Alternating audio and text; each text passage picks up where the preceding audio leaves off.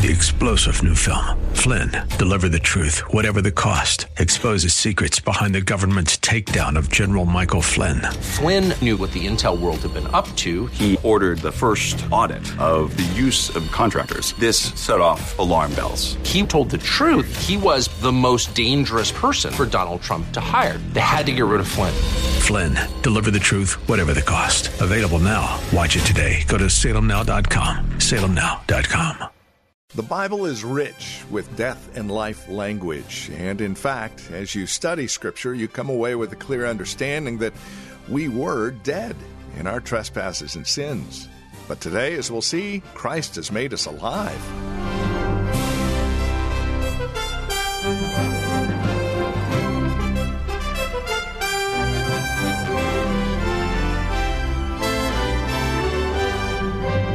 Dead and raised in Christ. That's the title of today's program. Hi there. Welcome to our Thursday broadcast of Abounding Grace with Pastor Gary Wagner from Reformed Heritage Church in San Jose. Pastor Gary is continuing our journey through the book of Romans. Today, we are in chapter 6, looking at those first 14 verses as we understand what it means to be dead in our trespasses and sins, but made alive in Christ. Here's Gary. How shall we that are dead to sin live any longer in it? He says. Dead to sin. By the way, those three words, dead to sin, is the governing idea of the entire passage, the first 14 verses, dead to sin. Died. The verb here is an aorist, which is in the Greek, which in the Greek means definitive or once for all. The death is not conceived as something that keeps happening over and over again. It is a once for all, in the past, death that occurred.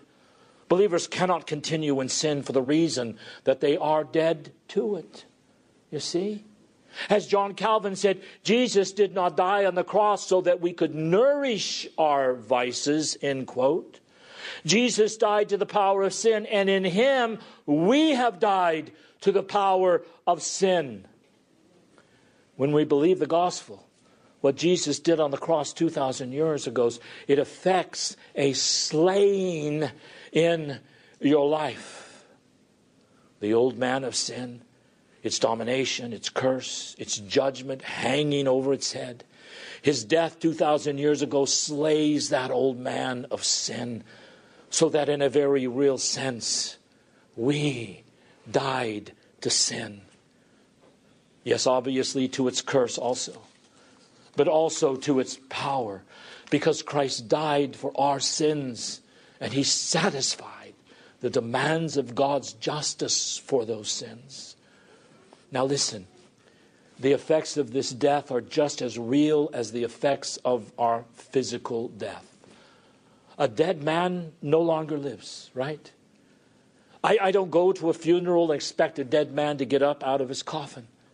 Well, it is the same thing. The one who has died to sin in Christ and has received a death blow is dead to the dominion of sin. But what is the wages of sin? It is death. And Jesus died for us on the cross, and He bore those wages. He paid those wages. He satisfied those wages. And rising victoriously, He has broken the dominion and the curse of sin. What Paul says in Galatians 2:20, I have been crucified with Christ, is the same verb there for crucified as it is for dead. I am dead to sin in the death of the Lord Jesus Christ. And now I know what you're probably thinking because I've thought thought the same thing. But don't feel I don't feel dead to sin. Sin still feels kind of alive in me at times. Now understand the fact that we experience the effects of it progressively throughout life must not be allowed to negate or diminish the glory of the definitive slaying of the old man of sin that Jesus has accomplished for us. Jesus says, I've broken the stronghold of sin upon your life. So if we believe in him, and we are in union with him, as Paul will immediately go to or talk about soon, sin will not have dominion over us. We will not continue to live in sin. But this requires a little more explanation. Verse 3 Do you not know? Now, I don't think Paul asked this question because they didn't have some understanding of it. But I can tell you, I have thought about these verses many times in my Christian experience. But I still have to come back over and over again and say to myself, hey, you meathead, do you not know? Have you not forgotten? What? That so many of us, as were baptized into Christ Jesus, were baptized into his death. Now, what is it to be baptized into Christ Jesus. Let me just cut to the chase. In 1 Corinthians 10:2, Paul says that the children of Israel were baptized into Moses in the Red Sea. Paul even asked earlier in that very letter, were you baptized into the name of Paul? 1 Corinthians 1:13. And of course, for all of us, we have been baptized, Matthew 28 19, we have been baptized into the name of the Father, the Son, and the Holy Ghost. So, what is it to be baptized into someone? It is to be, now listen carefully, it is to be identified with them. It is to be brought into a very close relationship with them. So to be baptized into Jesus Christ very simply expresses in the closest possible way that we are in union with Him, a bonded eternal covenant, because God chose us in Him before the foundation of the world to be in a relationship with the Lord Jesus Christ. We are as connected with, as closely to Him, to use New Testament metaphors, as a husband to the wife as the branch to the tree trunk, as the head to the body. And here, notice what is emphasized. We have been baptized into what his death means. We have been baptized into the effects, the power of his death. And what does that mean? It means very simply that as Jesus died to the curse, to the power, the penalty of sin, and because we have been baptized into him, the curse and the penalty of sin have been satisfied for us, and the power of sin has been broken because Jesus Christ has brought us into, under, and connected with the power of his death on the cross. Paul says this is the reason that the believer can no longer live to sin habitually as a way of life because we are united to Christ in the reality of his death. It's interesting that sanctification and holiness and justification have a common source the Lord Jesus Christ, our crucified Savior. I want to talk briefly on the baptism element of this because he does bring forward baptism here. And in verse 4, he brings out the idea that we are buried with him by baptism into death. Why baptism? Because the outward sign of baptism, the application of water in the name of the triune God by a lawfully ordained minister of the gospel, points to an inner reality and operation of what God does upon us when we are baptized. It is a sign and a seal of our union with Christ. We are brought under and into the meaning of Christ's death so that what his death meant for him, it now means for us. Now, it's not enough to rest outwardly in baptism. That's not what Paul is saying. As if, being, as if simply being baptized with water, you're saved. No, you may go to hell, actually, if you think that, because it is not the outward application of water that saves. Peter says baptism does save you, not the washing of the body with water, but it is the answer of a good conscience toward God, the inner reality of what baptism points to. And what is that inner reality? It is union with Christ in his death. So that when you think of your own baptism, what are you supposed to think about? When we think of our own baptisms or when we witness a baptism, we should be struck with amazement that before our very eyes, God is testifying to us that if we believe what the water symbolizes, we are united to the Lord Jesus Christ. And then his death to the power of sin is our death to the power of sin.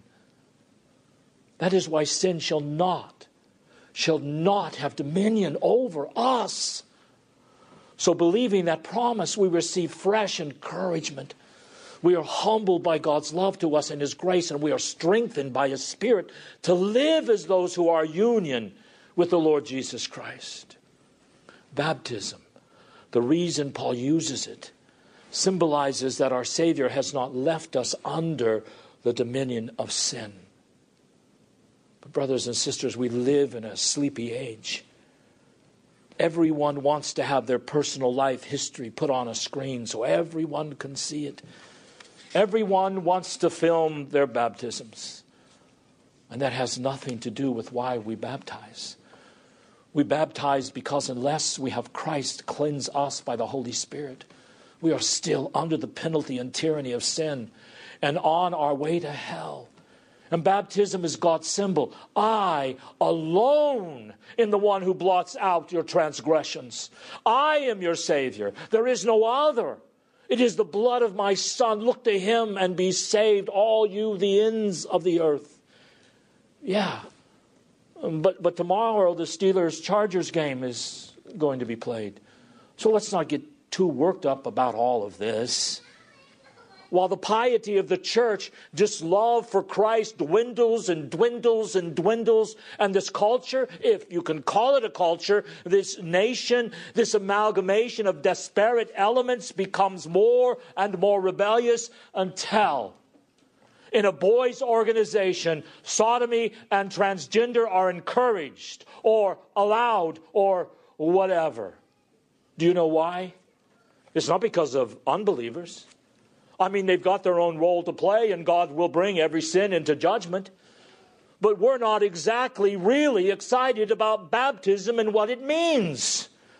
That the living God has brought me under the power, the reality, the virtue of the death of Christ. So that in my marriage, my children, my workplace, my community, sin is not any longer my taskmaster. Christ, He is my Lord and my God. Oh, my friends, we should be overwhelmed and excited about that. Now, verse 4. It is unfortunate in many respects that burial has given the idea that Paul is talking about a mode of baptism. He's not talking about a mode of baptism. Jesus was never buried in the sense of being under anything. He was placed in a cave on a rock shelf. So you can't draw from this that baptism should be by immersion, because that has nothing to do with what this verse is teaching us. Instead, burial is emphasizing the closeness of our union with the Lord Jesus Christ. As surely as he died and was so called buried, we are as united with him in that death to sin, in that burial under the shame of sin, so that we could be raised up with him. You see, the reason we are united with the Lord Jesus Christ in his death is so that we might be united in his life. Now, listen justification, sanctification, being declared right with God, leading a holy life, these things are all inseparable because they are united in the death and in the resurrection of Jesus Christ. Notice there in verse 4 Christ was raised up from the dead by the glory of the Father. Jesus said in one place, I have the power to lay down my life and I have the power to take it up again. In other passages, he is said to be raised by the power of God, the faithfulness of God, the Spirit of God. There is no contradiction between these. It is just emphasized that it was the majesty of God in His holiness, in His faithfulness to His covenant promises, in His omnipotence that raised the Lord Jesus Christ from the dead. Which, by the way, all doubts about the resurrection of Christ ultimately boil down to doubts about the glory of God. And when we deny the bodily resurrection of the Lord Jesus Christ, it is a contempt against that glory, which is blasphemy. So, the whole project of liberal theology is nothing but a long, sophisticated attempt to mask, blasphemy against the living God who by his glory raised up Jesus Christ from the dead. Paul's point here is profound and simple. We are united to Jesus in his death. We are united to Jesus in his resurrection. And united to him in his death means we died to the power of sin. We are forgiven. We are reconciled to God. We are justified. We are no longer under his condemnation.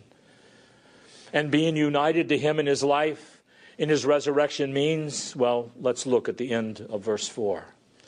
We should walk in newness of life.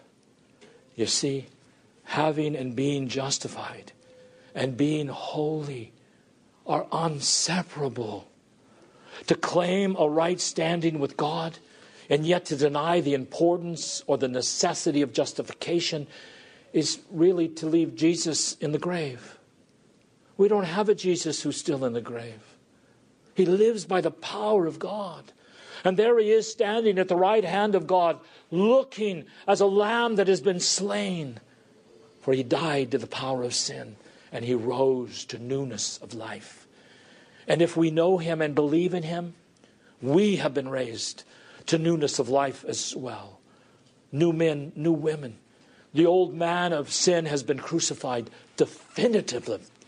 definitively. You don't have to do it. You couldn't do it. Christ did it all. The old man of sin has been put down like an old rabid dog, and it is no longer we who live, but it is Christ who lives in us. So, in union with our Savior, there is strength unto godliness. This is where God's grace always leads, and it always teaches. Titus 2:11 says, "The grace of God has appeared, teaching us that denying ungodly lust, we should live soberly, righteously, and godly in this age." But understand why. We are Christians. Why are Christians going to live this way? Is it because we are better? No.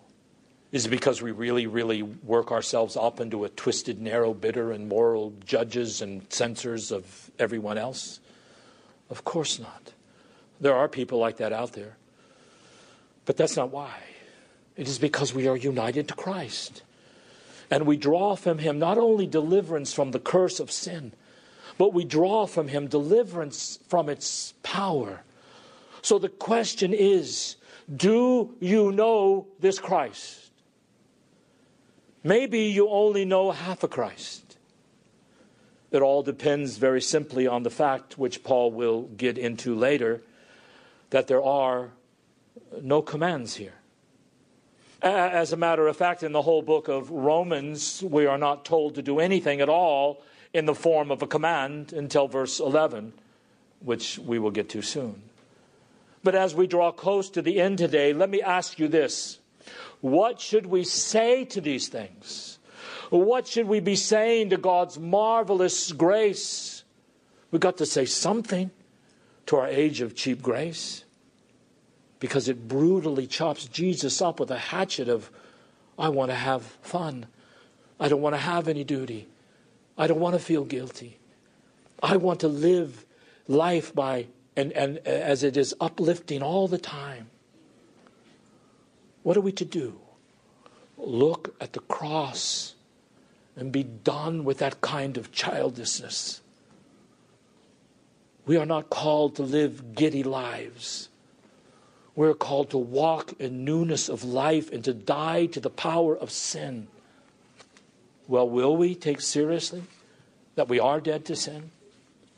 This is, after all, very, very good news.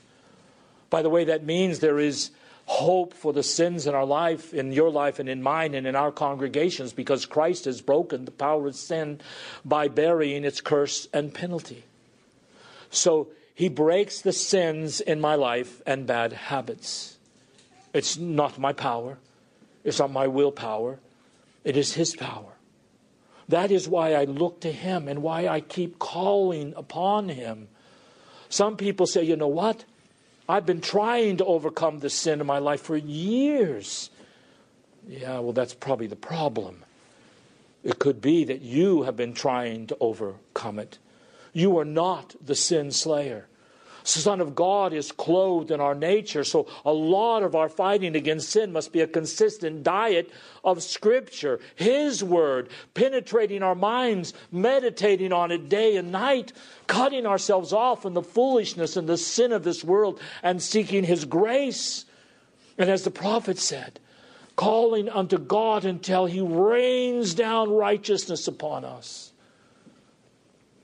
It could take 80 years because it's not going to happen in 10 minutes. But then you need to be at peace with the fact that it may take 80 years and just keep calling upon Christ. What are we going to say to these things? You know, we also have new life by the resurrection. And we're going to live and fight as resurrected men and women.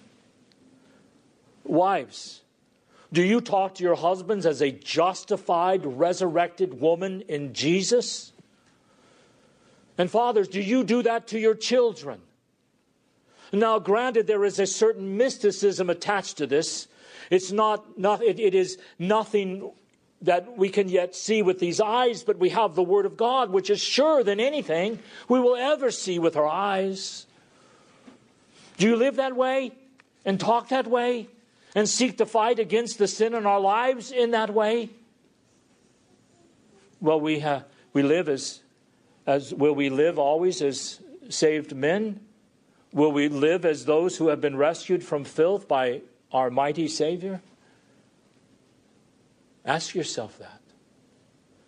You know, holiness of life and obedience is a reality, but it is also a privilege that we have been invited and called into union with Christ to pursue these things. Jesus Christ changes men. I sometimes marvel at the changes in some of you. I look back over the course of my life and I'm elated over the changes He has made in me and hopeful that there are more to come. But Jesus recreates men. He saves men from corruption and makes them sons of God. Are, we saying that to our age of cheap grace? If not, say it by your life, by your words, by your prayers, by your witness, by the way you work in the spirit of your families, that there is a God who raises dead men to new life in Christ. We are not perfect. And it is as why we must never go far from Christ and the cross. Because in this life, we need to stay constantly tied to Him. And the Lord Jesus Christ died and rose to secure this for us. And if we dwell in Him and He dwells in us, we are going to speak to others of these things. For the risen Jesus lives in us by His Spirit. And you know what will happen when we say the right things of this glorious gospel of the whole Jesus? Who not only delivers men from the curse, but from the power of sin, other people are going to see and hear and fear and turn to the Lord. Beloved, God tells us they will. But we've got to make sure we're believing in a whole Jesus and not a half of Christ. And I pray the Lord Jesus will come to us in his fullness here, grace upon grace, and humble us for what He has done for us and raise us up to be His faithful, obedient children. this coming week. Amen. Well, this has been Abounding Grace with Pastor Gary Wagner from Reformed Heritage Church in San Jose. As we have closed out our time together today, I would remind you that our desire is to know how this program encourages you in Christ. Now, there are a couple of three ways that you can contact us to provide us with this information. And again, it would really encourage us a great deal if you'd take a moment and let us know how the program is encouraging you in your walk and relationship with the Lord Jesus Christ. Here's how to contact us. Phone number is 408 408 866 5607. That's 408 866 5607. Our website, where you can drop us an email and even learn a bit more about us, is reformedheritage.org. And then, of course, you can write to us at PMB, that stands for Post Mailbox, number 402, 1484 Pollard Road, Los Gatos, California. The zip code is 95032. Now, there is another way you can contact us, and this would be the best of all, especially if you're not involved in a church at this time. Plan on visiting.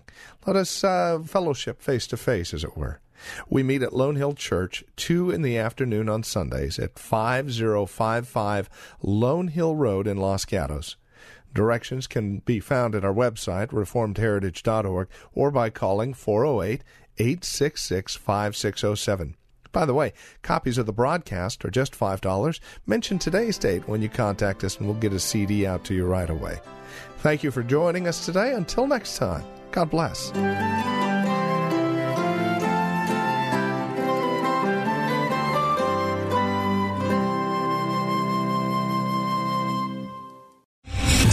Star general Michael J. Flynn, head of the Pentagon Intelligence Agency, knew all the government's dirty secrets. He was one of the most respected generals in the military. Flynn knew what the intel world had been up to, he understood its funding. He ordered the first audit of the use of contractors. This set off alarm bells. The explosive new documentary, Flynn, Deliver the Truth, Whatever the Cost, uncovers the facts behind this scandal. Flynn told the truth. He was the most dangerous person for Donald Trump to hire. I find out the worst enemy that I'm going to face in my life is right here in America. They took my assessment and they wanted me to change it. And I was like, I'm not changing it. They had to get rid of Flynn with in depth interviews, archival footage, and never before seen personal records of the man behind the headlines. I just felt like I was drowning. Flynn, deliver the truth, whatever the cost. Available now. Watch it today. Go to salemnow.com. Salemnow.com.